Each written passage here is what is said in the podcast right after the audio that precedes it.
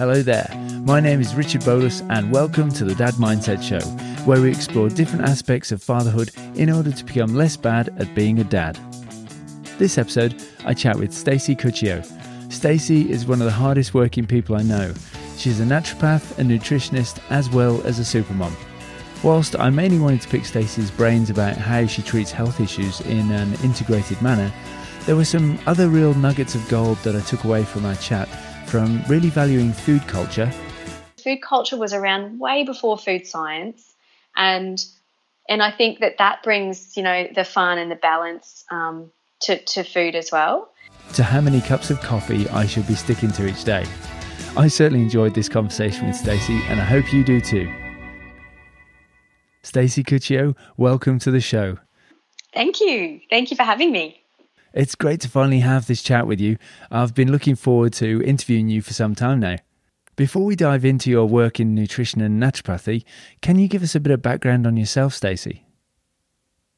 Yeah, absolutely. So, um, yeah, we were. I was born in in Darwin, and really, like it was. It was a. I, I don't remember it. You know, as an adult, I'm sure I'd go back and sort of um, it would feel very different. I'd probably feel incredibly hot. But at the time, you know, everyone had pools, and um, mum was a swimming teacher um, for a little while while dad was, mum and dad was starting a business. So we sort of learnt to swim before we could walk. Um, and yeah, we lived on a couple of acres, and my dad sort of travelled quite a bit, um, even when we were little in, in the territory. So we were there until I was about, so I'm the youngest, um, until I was about six or seven, and then we moved to uh, Yeppoon in central Queensland, just near Rockhampton, and that was really nice because we moved from um, you know that bit of acreage and we moved to um, a beach, you know, and a beach town, and we had this beach right opposite our house, and we could ride our bikes on there every day, and uh, so that was really great. And mum and dad basically kicked off their business in the house, so they had the bottom um, the bottom of the house was that was the business, and we lived on the top of the house. So we always had access to mum and dad, um, but they they could then sort of yeah create a flexible business around um, our needs as well as kids. Yeah, and what was the business that they started? So they uh, started a business called RCS, called Resource Consulting Services, and it's going on its 30th year now. Um, and it's basically um, a it, uh, it's it's hard to explain really easily, but it's basically um, educating you know uh, individuals and um, families and government groups and people working in agriculture on many levels and working with them and empowering them to um, grow produce and and protein, particularly beef, um, in profitable businesses, but but doing so in a way that's holistic and um, gentle on the land and supportive of biodiversity and really um, regenerative, you know, um, practices. So it's it's regenerative agriculture is is sort of a buzzword now, but um, you know, mum and dad have been pioneers really in this industry for well, yeah, thirty years now. So so that's their business, and they're still doing that. And now my sister works in the business, which is great because that was never sort of in the in the plan. But she's now doing what mum used to do when we were kids and doing that very well. And um, and my husband has sort of fallen into the role of general manager for the business now as well. So it's very much a family business. Great, and uh, yeah. still close to the family as well. Yeah, yeah, absolutely. Because you guys, and yeah, you live just up the road, don't you? We do. We're only about 25 minutes away, um, which is really nice. And, you know, my sisters and I never really intended to live here, but um, back in Yeppoon, you know, we, we kind of went travelling a bit and worked in other places um, around Australia and, and even overseas. But we've ended up back here, and it does feel like home, and it is a really nice place to, you know, to raise kids. And we've got such a wonderful family network here, and that is just so um, great for us but also for them, you know. So it's it's a really nice situation. Yeah.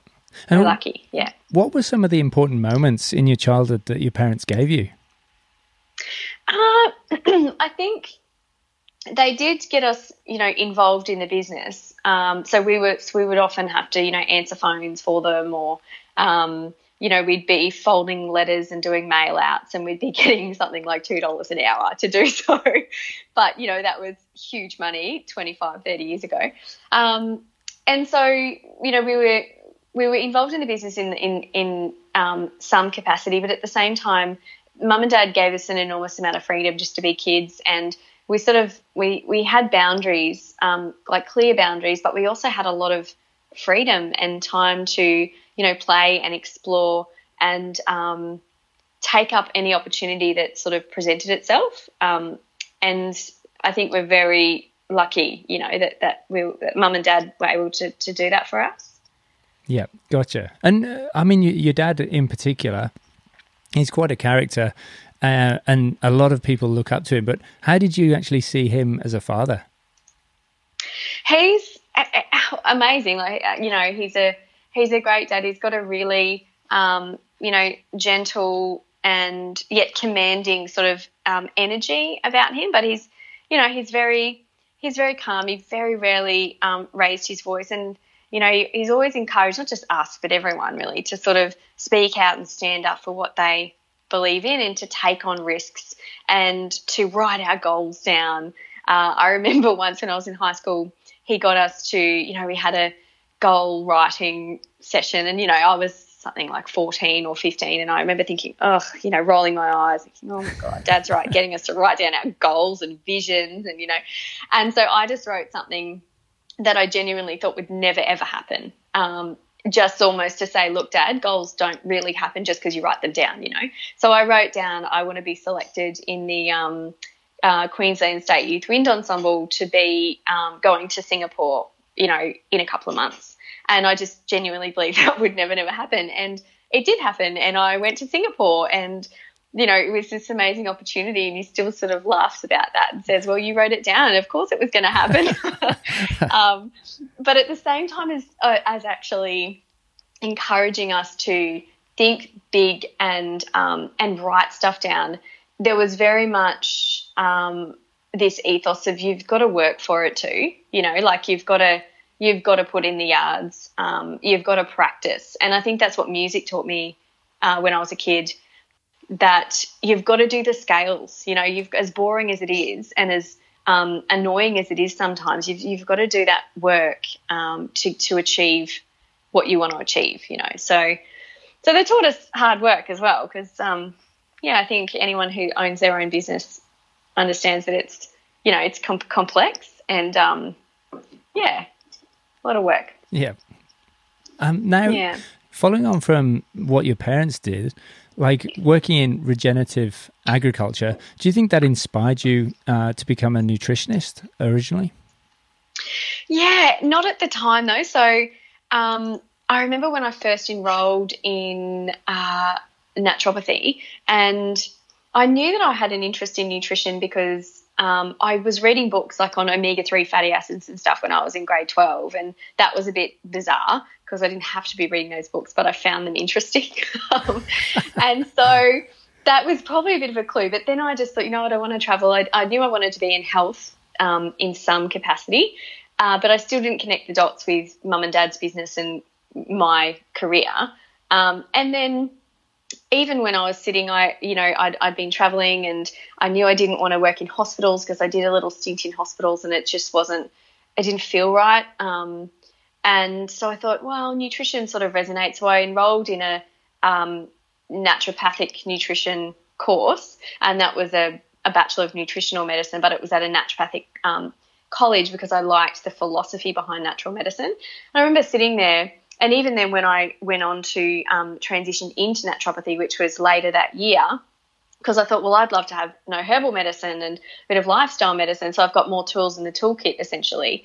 Um, but even when I transitioned, you know, I had never once in my life been to see a naturopath, so I really didn't know what they did. Um, and I, you know, uh, growing up, you know, if we had a headache um, or a fever, you know, we'd get a cuddle and, um, you know, maybe a, a cup of Milo and maybe some Panadol or something. You know, we wouldn't we wouldn't get fresh herbs from the garden grounded down into a tincture or a poultice, or you know, we wouldn't get that, um, which was fine, and, and that's just how we raised. So I didn't necessarily feel, and, and the other reason um, that it felt a bit odd being enrolled in a naturopathy course as well is because I, um, I, I wasn't there because I had found naturopathy or natural medicine through my own illness. So, which a lot of my colleagues were, um, and other students were. You know, they were there because they they got sick and they weren't able to get better through the more conventional methods. And so, therefore, they, they sort of quote unquote found natural medicine, they got better, and that inspired them to study it. And that just was not the case for me at all. So, I've sort of felt like a bit of a um, fish out of the out of pond and out of the water. And so, I just went on though because I felt that this is just right and it's interesting and this is where I want to be. And then it wasn't till closer to graduation, I'm a really slow learner, but closer to graduation that I realized that actually the um, the underlying principles of regenerative agriculture and my parents' business they're exactly the same principles as um, natural medicine um, and sort of ecological based in medicine or complementary medicine. You know, so it's things like complexity and biodiversity and working with natural patterns and cycles and um, treating the cause, not the symptoms, and um, you know participation in the ecosystem and minimal inputs, um, regenerating the soil, which is a bit like regenerating our gut and our gut microbiota, um, boosting immunity, and you know, there's just there's so many similarities between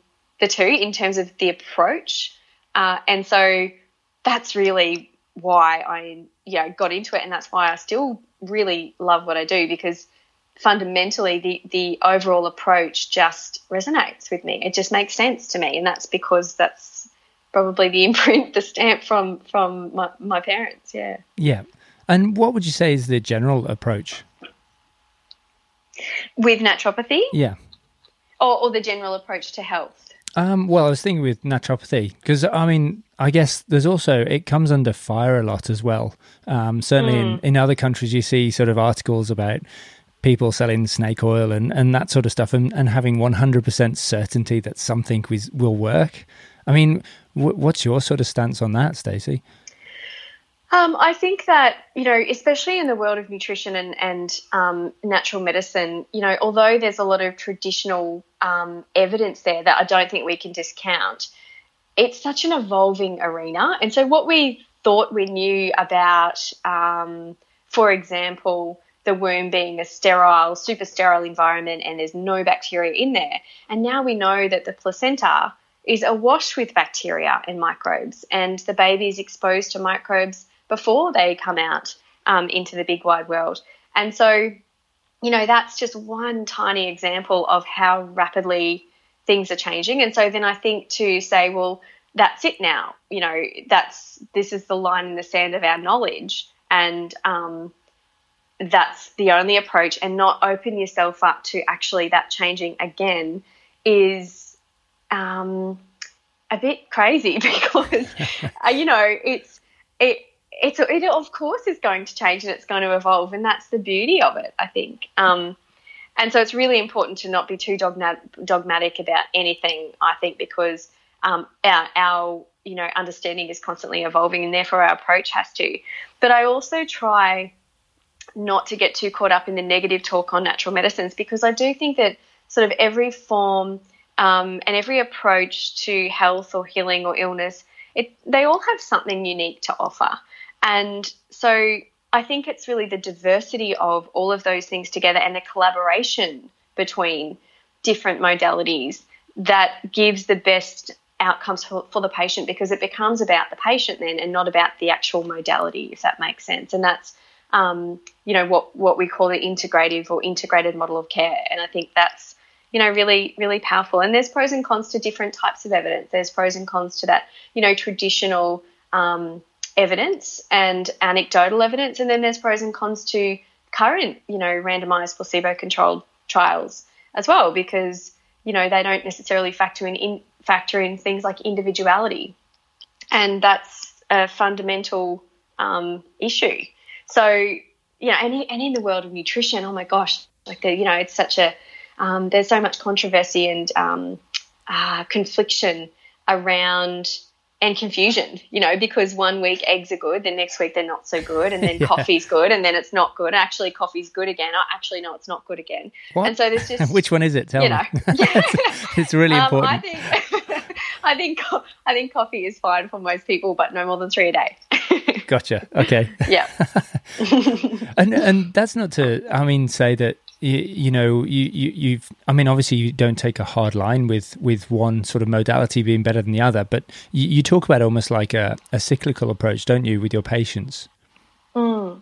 yeah so uh, i think that when you do work in collaboration with other professionals who are experts in their own field whether that be um, physiotherapy or um, you know, or more esoteric thing or alternative things like acupuncture or specialists like um, gastroenterologists. I think we've all got something different to contribute, and um, that's really powerful and something that you know I found when I started practicing that was really wonderful was someone would present to the clinic where I was working, and they might have, um, you know, I, I remember specifically uh, one lady and she had really significant um, gastrointestinal problems. So she had a lot of pain and a lot of sort of bowel problems, and she hadn't been to see a um, you know a specialist or a doctor about it, and that just didn't. I just didn't feel that that was um, the best care for her. So whilst I was sort of digging around trying to think what might be happening and what might we do,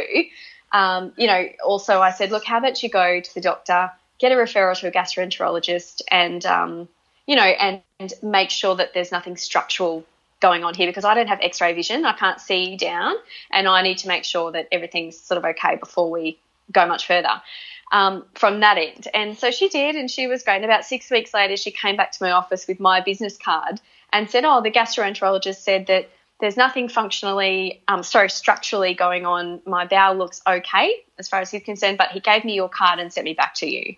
and, and so this is sort of the full circle. And she was happy with that, and I was happy with that. The gastroenterologist was happy with that, and we could go forward. Um, and it was life changing for her. You know, she she was able to yeah she was able to do a lot that she didn't ever think she would be able to do given the severity of her symptoms and so she she got her life back, and she's still now three years later still traveling around Australia in a caravan, which she would never have been able to do, um, you know, if we hadn't have sort of got to the bottom of her problems. But but we needed to feel, be confident, as I said, that um, you know that that she'd spoken to a few different people about what was going on, and so for me. You know that's that's collaboration, that's patient centered care, that's integrative health. Um, you know, and that's what's best for the patient. So that's that's that's what I, where I think it's really powerful um, that diversity of paradigms and experience. Yeah, absolutely. And and when I caught up with uh, Adam and yourself, it was really good to sort of talk through that as well because I think um, I'd stood on the sidelines somewhat and and sort of dipped into a few elements like uh, you know acupuncture over in Japan and and even things like moxibustion, like desperately trying to fix things, um, but it always seems so, I guess, siloed. Whereas the it sounds like your approach is very much okay.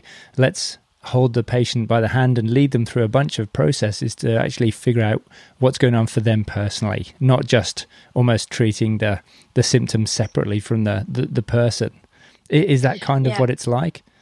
It is, and so that's why often um, when you see a naturopath, you know, it takes a bit of time because they they probably will want to know a timeline. What was thing? What was thing? You know, how was how was this particular issue when you were a kid? What about when you were a teenager? And then when did it start to morph into that? And at that time, what was happening with your work? And then you know, and so there's so many different things from environmental um, in, influences to um, you know the, the timeline to that personal history to what was going on perhaps psychologically or in their mindset um, to you know, to, to right now, there's so many things, yeah, for, for, for a person that might be contributing to their health, you know, today um, in regards to what they're eating, their stress, and this what sleep they had last night. And so it's there's so many things to talk about. And I think that's why um, us naturopaths are a really eclectic bunch. And that's, that's quite a powerful thing, but it can also be confusing because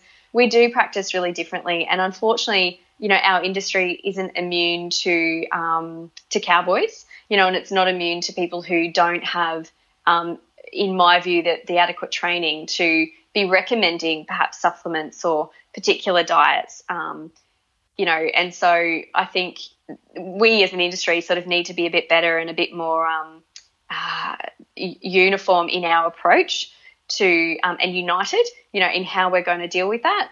But we are, we, we're getting better, and and you know, naturopathy training in Australia for those that are qualified is is excellent. You know, it's really, it's it's very much actually quite evidence based, and it's um, you know, it's, it's very much about um, integration and things. So yeah. yeah, I think there's a there's a lot of um, cowboys, but there's also a lot of really really great practitioners out there. Yeah, what would be your advice for how to actually identify the difference between the two, or at least find someone that suits you? I think um, word of mouth is probably the most important because you can ask people what their experience was, what sort of questions the person asked you. Um, you know, how did they how did they feel when they left there? What sort of tools have they got to go forward with? Because um, ultimately, you know, you want to give them enough tools and information and empowerment that they don't really need to be seeing people like me all the time.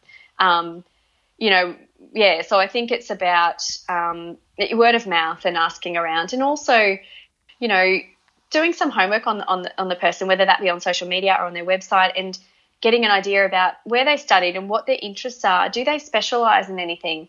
Um, you know, and what their what their philosophy is. And most websites and social media platforms will have that information about someone now, or many do.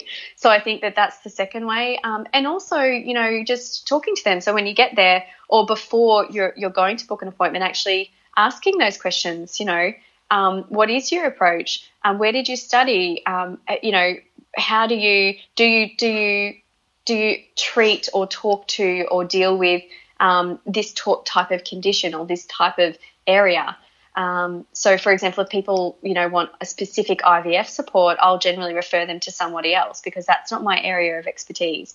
So, you know, it's good to sort of um, yeah to to ask those questions on different mediums to different people. Yeah, yeah. before you before you go forward. And you work very closely with um, general practices, uh, practitioners, uh, GPs as well, don't you? and so, do you think it's also worth asking your GP if they can recommend someone as well?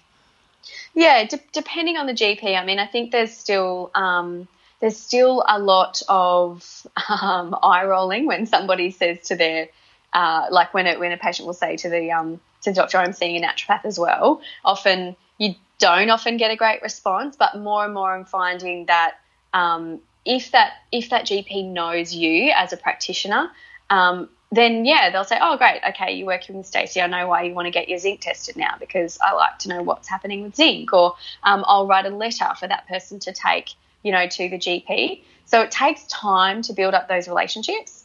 Um, but I think it's really important for the patient to be honest about who they're seeing and why they're seeing that person, and you know, for them to not feel like they, you know, they're going to get in trouble for that, um, or yeah, it's the same with us. If, if someone comes to see me, I want them to be really open about what medications they might be taking, who else they might be talking to, because there's no judgment. It's just important to know so that we can factor that in. Yeah, got it. I mean, because yeah. I think a lot of the time you actually unsubscribe a lot of, uh, un, uh, not subscribe, uh, unprescribe a lot of uh, supplements and stuff as well, don't you?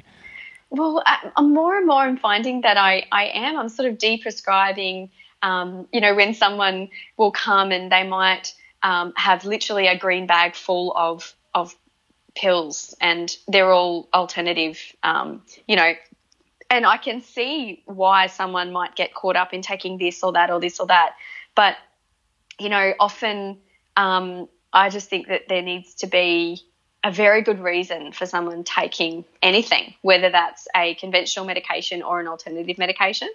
Um, and so you know, you want to make sure it's the right dose, it's the right form, it's it's the right it's right for you. So often when I go through those things, I'll say, well, when was this prescribed? Like, oh, that was three years ago. Okay, well, that was before we knew this, and so now you're taking that as well. So you don't need to take that. So let's get rid of that. You know, so it's a matter of um really, I guess, just going through and making sure that they're not overdoing it uh, in that department. a bit overkeen. yeah, a bit overkeen, absolutely. But also then having that conversation about, you know, um, some of these may be necessary long term, definitely, but but how else can we how else can we support you in a way that doesn't require um, long term pills and potions? You know. Yeah. And I, I must so admit, it, yeah. when you yeah. look at the marketing, it's all about, oh, take this supplement and it'll do everything, or it'll do this. But if people listen to, you know, uh, even a tenth of the marketing, they'd be taking so many different supplements anyway, and they'd all probably be, you know, counter affecting each other.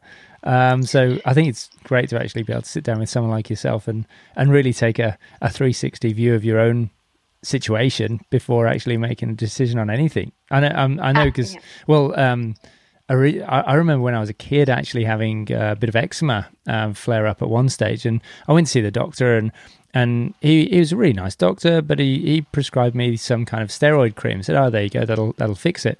And it, it popped up a couple of times. I think it was actually during exams, um, and he didn't really want to explore any other options. I asked him like, could this be something I'm I'm eating? Could a you know uh, anything that could be going on here? And I, I, was a bit disappointed that it was no, no, just treat the symptoms with this cream and it'll go away. It might come back, but you just treat it with the cream again. And I think that's what's exciting about your approach, Stacey. Yeah, it's that's sort of what um, one of the reasons that I enjoy what I do is because of the challenge of actually we're putting those other dots together whilst you're getting the the symptoms treated. Well, how do we figure out what triggered this and what the causes were? And um, you know, it's unlikely that it was one thing. It was probably a combination of a few things. So let's put that together, whether it be environment, sleep, diet, you know, whatever, genetics. Um, and yeah, it, it's it's good to have that conversation and um, come up with that solution with the patient as well, because then they can start to join the dots as well and go, uh huh, okay, well, it's when when I do this or that that it seems to flare up. Um, and so, you know, often they're the ones joining the dots, and I'm just sort of there facilitating that conversation. You know, um, they've got the answers really. It's just having the time and space to put all those dots together. But it is important because it's, um, you know, it's we need to sort of sometimes stop and think about what the underlying cause is rather than just continuing to suppress symptoms and just getting on with it because you know there's only so much of that you can do before you feel that you know you're you're plugging up holes left right and center. Um, like sometimes it, it's a simple it's simple and that's great but but sometimes it can get really complex and um and so that's where you know that that ground up approach can be helpful. Yeah Got it. And and you did touch on when we were chat, chatting on the phone that like the the three pillars of health, the, the the way you look at things. Can you take us through that? Yeah, I think for me, uh, you know, um, sleep number one, and then movement and diet. Uh, you know, or nutrition are for me the three pillars. And somebody can have, you know, the the best, beautiful, whole food, seasonal, um, organic nutrient dense diet in the world. But if they're not getting enough sleep or quality sleep or sufficient sleep, then they're not going to be well. Um, you know, and so all of those, and, and it might be the same when, you know, if somebody's sleeping really well and they're moving their body really well, but they're not actually fueling themselves very well. And so therefore that, that chair is not going to sit very, very stably and, you know, their, their resilience is going to go down. So it's really about, I think for me, they're the three big things. And then outside of that, you know, there's so many things. There's mindset and um, the quality of relationships and, you know, environment in regards to, you know, water and air and exposure to, um, you know, pollutants or, or chemicals, um, you know, yeah, rest, community, yeah, the sunlight, it goes on and on. There's all these other things to factor in. But yeah, the, the, the sleep and exercise and diet are, um, are, are three very big ones. And I think sleep sometimes gets overlooked. Yeah. And what, what do you reckon is uh, a good level of sleep? Uh, how do you actually gauge that, do you reckon? yeah, I think um, it's more about quality than quantity. So, um, you know, someone can be sleeping, for example, you know, eight to 10 hours a night, but if it's poor quality and they're waking through the night, then, um, you know, they're better off getting four to six hours of good quality sleep. So I think that's the first thing, you know, to, to, to tease out. Uh, but if someone is getting that quality sleep, then between you know seven and nine hours for, for most adults is what they should be getting, and as close to the sun going down and the sun coming up as possible, because our circadian rhythm, so our body clock responds much better to you know going to bed at um, eight or nine and waking up at you know five or six, and actually getting the same amount of sleep but going to bed at one in the morning and waking up at ten the next day. So or nine the next day, or whatever it is. So we're going to feel more groggy for that. So sort of the earlier we can go to bed, the better. And I heard that um, I heard at a sleep conference once, someone once, one of the experts said that every hour before 1 a.m. is physiologically equivalent to two hours after 1 a.m. And that's kind of stuck with me. Um, and so if you can catch an earlier night here or there, you really do feel better for it, you know, the next morning. Yeah, I, I read Matthew Walker's book, Why We Sleep, recently, and that was fascinating. Yeah. And he actually talks about how um, it definitely is like that. But then teenagers' circadian rhythms actually change. So if you've got teenage kids, they'll actually get to a stage where they they physiologically want to stay up later. Their bodies just don't go to sleep as early as normal, but then they'll wake up much later. And so going to school early is actually really tough. It's like it's like you or I getting up at three a.m. to to try and uh, learn a new subject, and yeah. and and our sort of school system sort of forces them into that. I mean, certainly places like the states, it's even earlier where they go to school at that age, and yeah. and that was a real shock for for me. Yeah, it's fascinating and you know, similarly to our our um, our body clock responds a lot to um, food, and so how we sort of respond. So, so the, so sunlight is only one one impact on our body clocks, and but it, we've got all these peripheral body clocks all around the body, and and that doesn't necessarily respond to, to light and day or dark and light. It responds more so to um, environmental cues like when we eat, and so you know, this is if someone's waking up or doing doing shift work or um, you know, waking up when their circadian biology, like for example, a teenager, you know, says they should still be in bed, they're waking up and having an up and go or a um, Vegemite on toast or something like that, then that's also compound, compounding that body clock issue because they're not metabolically primed necessarily, if that makes sense, to be eating um, at that time. So yeah. Is it, it's I mean, really interesting. Yeah, because I, I, mean, I still, I, I still get super snackish really late at night, especially if I've tried to do a bit of work a bit later. Now, uh, do you have any sort of rules of thumbs for for us parents to to sort of navigate that sort of later in the evening eating space? Yeah, I think you know, it depends. Uh, like ideally, um, you would. It's good. It's a good idea to leave a bit of a window at night and not eat at all. But if you do get hungry, and I know I'm I'm still breastfeeding at night, so I get hungry at night time. Um, but I think that's where you would sort of just have something that's you know rel- like a, a, a, little protein rich um, snack. So it might be a handful of nuts, or it could be like a little homemade bliss ball or something. It could be some yogurt if you can you know tolerate dairy. Um, it's something small and something that is actually satiating, um, like protein is. So that's probably a tip, but but that could then disrupt your sleep. So it is better to actually bring the whole eating window closer, you know, to to when the sun goes down, basically. Gotcha. If you and, can. Yeah, yeah, understood. And like, would you? Yeah, okay. So sun goes down. Basically, you should have have or be already eating dinner by then, basically, and get to bed as early as you can after the sun goes down. Well, yeah, that's that's how sort of how our bodies are uh, are primed, and so um, that's really hard. And and you know, everyone struggles me. that. We even yeah, we even struggle with that. But I think it's more of a matter of of knowing. Um, when like knowing the information then when you can you do catch an earlier night when you can you know you you you don't snack late at night because um, there's going to be times when you can implement that and it might not be all the time, but you know, you just do what you can when you can, basically. Yeah, I, yeah. I find as well if I've been tired during the day because of like a late night the night before or something, I'm more prone to snacking the next night. So it's almost like probably need a, a 10, 15 minute nap during that day just to mm. sort of make sure I don't get on that snacking bandwagon later. Yeah. Yeah. Can't yeah. always fit it in though. yeah, absolutely. In a perfect world. yeah, exactly. In a perfect world. Yeah. yeah.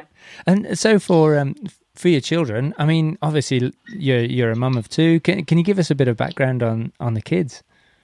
Yeah, so we've got um, Matilda, and she's almost four, so she'll be four in September. And then we've got little Alfie, and he's uh, 14 months old. So yeah, girl and a boy, and um, yeah, they keep us keep us on our toes. yeah, I can imagine.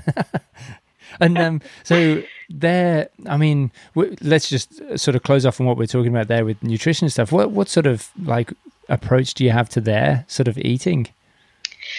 Well, it's interesting because we don't. I don't actually make um, nutrition a focus, and that sounds really weird because of what I do. But I think at this age, so this is going to change. It's whatever on, they'll eat. yeah, a little bit like that. Um, but also, this age is a, they're really, really important in regards to um, basically um, their relationship with food throughout their whole life. So for us, it's there's a few things that are really important. Firstly, it's really important that um, we're set, we're setting a solid example for them. And so we don't ask them to do anything that we won't do. And it's really funny because I will often say, because one of one of I've found one of the biggest challenges with um, the kids, especially Tilly, is that she'll often get up and you know before she's finished eating and she'll go and do something and then she'll come sit down again and then she'll get up and then she'll you know she just can't stay still and so i have found myself um, saying to her a lot um, yeah i found myself saying to her things like you know matilda as we sit down and we eat as a family um, you know so so you don't get up until the table until you finish eating and the other day i got up from the table before I'd finished eating because someone needed water or, you know, we just spilt water or something happened. And she told me off and she said, Mom, um, please sit down because we, we, we eat as a family and you don't get up until everyone's finished. And so this is, you know, three year old telling me off. Yeah, I love I it. needed to hear it. Yeah, because you know I was I wasn't practicing what I was preaching. Yeah, um, and, and so set yeah. If anything, I think kids they don't necessarily do what we tell them; they do what they see us do. yes, definitely. And so, um, so, so, you know, setting good example and practicing what we preach, I think, is is um, important. Um, secondly, the one of the big things for us with with kids, at, again at this age, is keeping things relaxed and um, light, and minimising any sort of food related stress or anxiety. Um, and this to me is really really important because if they start to develop fear or anxiety or labels around, um, you know, things being good or bad, I think that can be that can be a little bit damaging to them later on, a little bit or a lot damaging to them later on in life. And the most important thing at this age is to understand that meal times um, are a place of connection and um, conversation. And you know, we don't we never tell them off for not eating a particular food, but we want them to tr- to try. So, you know, I'll often say to them, "Yeah, I've put." um, I put some broccoli on your plate. I know you don't really like it, but can you try? I've done something different tonight. Can you try it? If you don't like it, that's fine, but I'm going to leave it there. Okay, so I don't want you to take it off your plate. So I'm sort of, um, it's just sort of exposure without pressure, if that makes sense. Yeah. And um, but but definitely keeping it light and keeping it fun. And I won't sit there and say, you know, broccoli is really good for for your liver, and broccoli is really good for this. Occasionally, I fall into that trap, but I try not to. And instead, I'll say things like, how green is this broccoli? Or how much does this broccoli look like our big tree outside? Except the big tree outside's got this and that, and this broccoli's got that. So I'm, we're, we're just making it, um, you know, fun. And and I think you know there's they've still got to you know eat, um, but but we do try to keep it as light as we can, which is sometimes hard, but that's a bit of a goal for us. Got it. Um, and and also in that same kind of vein, um, getting them to cherish food culture and food traditions, like sitting down at the table together. Like that's that's important to us to have family family dinners together. Or um, you know, Adam home makes pasta with Matilda on Sundays, and you know that's really important. That's important. That's an important family tradition. Um, and or whether it's making my nana's you know famous chocolate cake, those sorts of things are important to us too because food culture was around way before food science and and I think that that brings you know the fun and the balance um, to to food as well. Uh, and the other thing too that we've found to be really awesome about growing um, growing some of our own foods, we've got a couple of acres, and yeah, we grow at, at the moment probably fifty percent of um, of the veggies that we eat are coming from. Um, and fruit is coming from our our patch, and it changes. Sometimes it drops when we're really busy, and sometimes it goes right up to sort of eighty or ninety percent if we're doing really well. But it's interesting because it's it's it's great because it teaches them it teaches the kids obviously where the food comes from and that carrots you know grow in the ground and so do beetroots and they don't necessarily just come in a can and that kind of stuff and it's fun to get them involved yeah but it teaches them delayed gratification it's really um, important skill, I think, for for kids. And so we planted a light, Well, Matilda chose a lychee tree, and we planted a lychee tree uh, probably a year and a half ago now. And almost every day, she will say to me, Mom, there's no fruit on the lychee tree yet. And then the next day she'll say, Mom, there's no fruit on the lychee tree yet. And she is just hanging out for her first lychee from the lychee tree. And she know like it could be another two years off. You know, she could be five or wow. six before she gets a lychee. But that doesn't phase her because she's it's it's like watching it. And the other day she said to me, Mom, there's flowers on the lychee tree. And after flowers comes fruit. And she was so excited that fruit might be on its way. um, yeah, but it, you know, it, it, I think that's really powerful too, is that, you know, growing your own food is, it's obviously got so many benefits in terms of health benefits, but it's beyond that, you know, it's, um, it's much more than that. Yeah. Yeah. That's brilliant. It's much yeah. much much longer than the what was it, fifteen minute experiment with uh, marshmallows. The, the marshmallow, yeah, absolutely, yeah. Oh, Which doing... we just recently did with her. Actually, oh, you did. How did how did that yeah. go? Yeah, really good. She did all the classic things that she was. Um, Can you just like, explain she, how you carried it out? yeah, you... yeah. So we actually used marshmallows, and um, so we, we sat her down, and, and I said to her, I gave her one marshmallow, and I said, uh, if you don't eat this marshmallow within 15 minutes, I will come out and give you a second marshmallow. But you don't get the second one. You don't get, um, yeah, you don't get the second one if you eat the first one. Okay, are you clear? Yes. Okay, great. so we went inside, and she was just sitting outside with this one marshmallow and she used all the yeah all the tricks. She was distracting herself, and she was swinging on her chair, and she was smelling it and putting it down, and then she pushed it away from her, and then she got on the table and looked at it sideways, and just, um, but she was really good, and. And she, and didn't, she didn't come inside. No, she didn't eat it. And so ah, then after 15 minutes, yeah, I made her wait 15 minutes on the dot. And after I went out and said, good job, gave the other one. And like, you enjoy those. she, That's awesome. Yeah, she scoffed them down in no time. But um, I thought, well, that's good. I didn't know how she'd go, but yeah, it's that. But yeah, the light, the lychee tree is, you know, that times, yeah, times a billion, isn't it? It's um, that's it's so it's good. really, really, really cool. Yeah, love it. I've got to get onto that myself. now, um, um, yeah, one I one I thought of when you were talking about this is what about portion control as well? Because obviously kids go through growth growth spurts.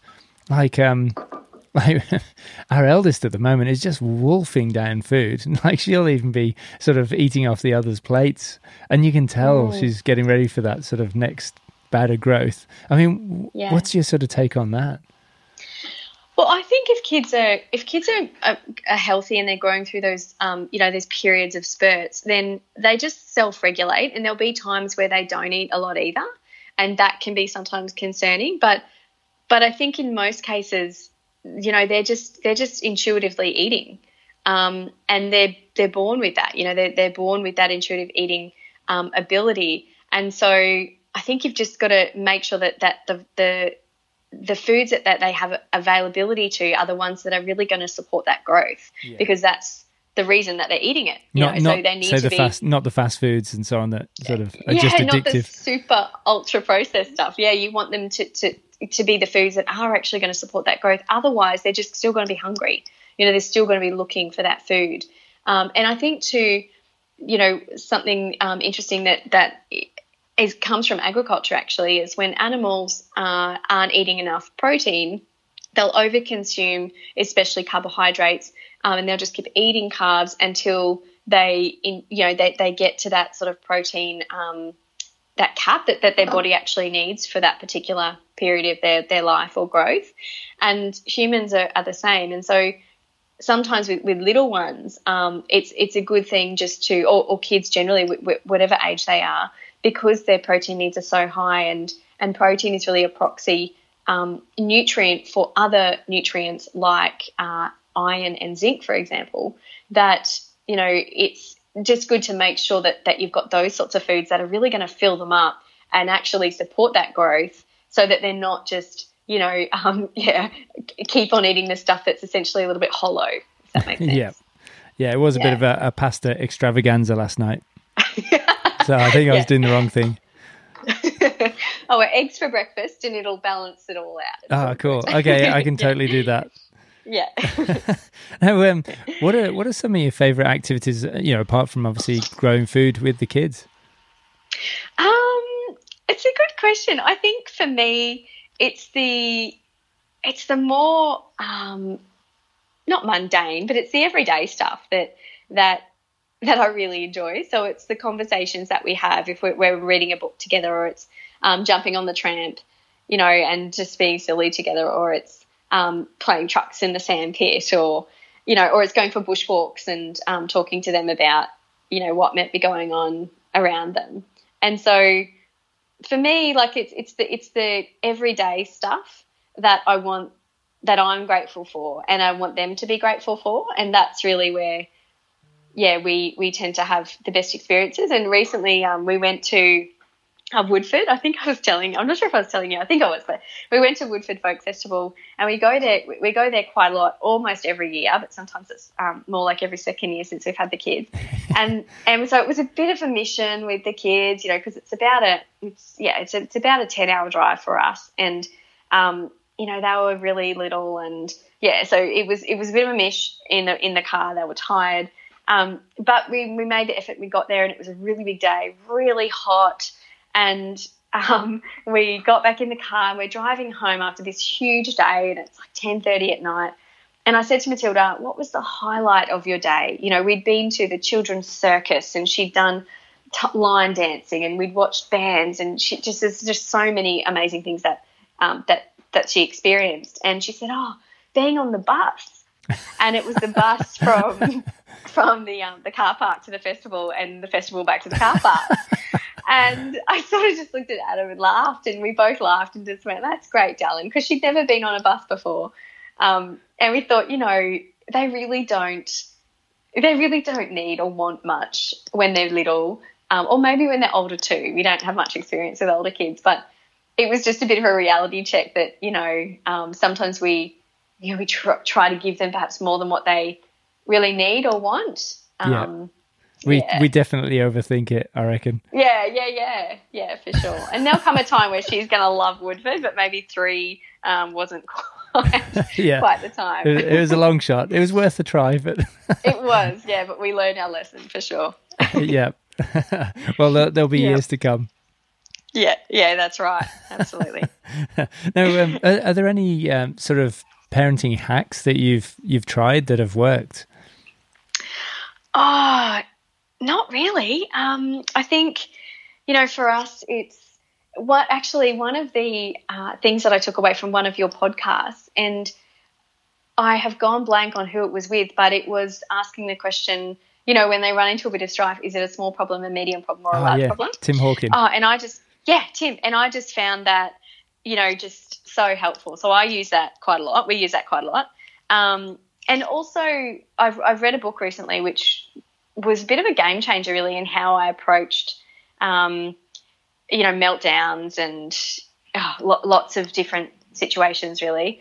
Um, but it, it, was called the it's called the whole brain child, and they talk about um, playful parenting and they talk about things like connect and redirect and um, so that's when you sort of connect with where they're at and you don't try to talk to them about rational stuff until they're rational. Um, and so connect with you know their emotions and then you redirect them to a calmer place and then you talk to them about um, what might have happened and how they might do it differently next time.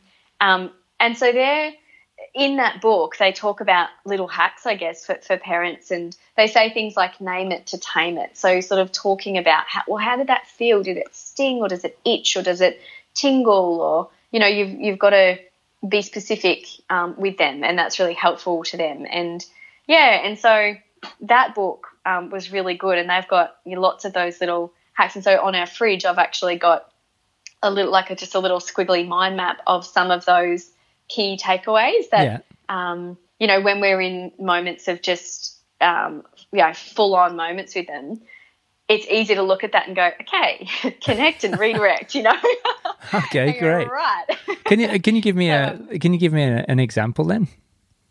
Yeah. So an example might be um, when uh, oh, I'm just thinking in the last day or two when we've had an example. So an example is when, um, you know, Alfie, of course, the little brother came. We were playing a card game, and little brother came and mixed up all the cards, and um, that old chestnut, as, as, he does, and you know, half ate one, and had a had a bit of a laugh about it too, mind you. But um, and so you know, Matilda got really upset, and so you know, I, yeah, you know, I I get upset too when someone, you know, if I'm working really hard on something and, you know, Phoebe comes along, which who's our dog, Phoebe comes along and steps all over it or, you know, that makes me upset too. But do you remember yesterday when she did that? And and that and I was only upset for, you know, a minute or two and then I felt okay. So it's like a cloud rolling past. You know, you might feel upset right now, but you know, this is easy to fix. And so that's when the question is this a small problem, a medium problem, or a big yeah. problem?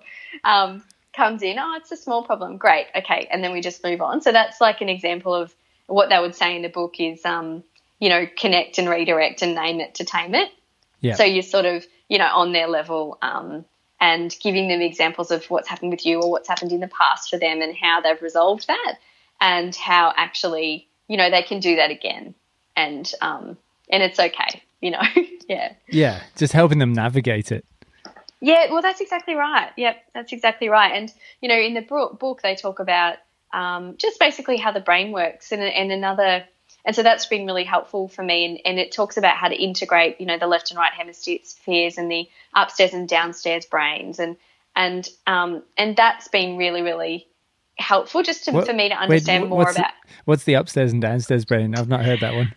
Yeah, so the upstairs brain is um, so that, for example, they talk about upstairs and downstairs tantrums. So upstairs tantrum would be when they've um, chosen to put on a tantrum because you know you might have said um, no to them at the supermarket because they wanted to buy you know the chocolate bar at the counter yeah. and they've intentionally so it's a um, conscious um, put on a tantrum yeah, it's a so conscious a choice system two sort of approach it is but also they're able to stop they're able to regulate that. So you know that if you, you know, said to them, hey, look at this balloon, they'd stop immediately and go, oh, wow, okay, there's a balloon there, whatever it might yeah. be. You know, you know that they're stopped. But a downstairs tantrum is when they just have no control over their emotions. Um, and so it can escalate to something that is just a all emotion, meltdown. no logic, absolutely a true meltdown. And so they talk about um, how to deal with upstairs tantrums and how to deal with downstairs tantrums. And um, that you deal with them differently. And yeah, and so things like that. And, and, and over time, you're teaching them how to use their logic um, when they're feeling emotional, you know? Yeah. So it's just, and it's being their upstairs brain for them when they can't do that um, because it's still developing, you know? So it's, it's, it's, um, really centered around that. And similarly, another game changer for me as a parent was a um, there's a, there's a an amazing guy in New Zealand called Nathan Wallis. Yeah. And I'm not sure if you've heard of him. How to, um, how to dad is that him? No. Um, no, I don't think so. I'm not sure, but but he's a he, he, teaches neuroscience at I think it's the University of Canterbury. Oh, definitely um, not. this guy's equally got, epic, but um, he's got an, and I think I know the guy you're talking about, by the way. He's great too.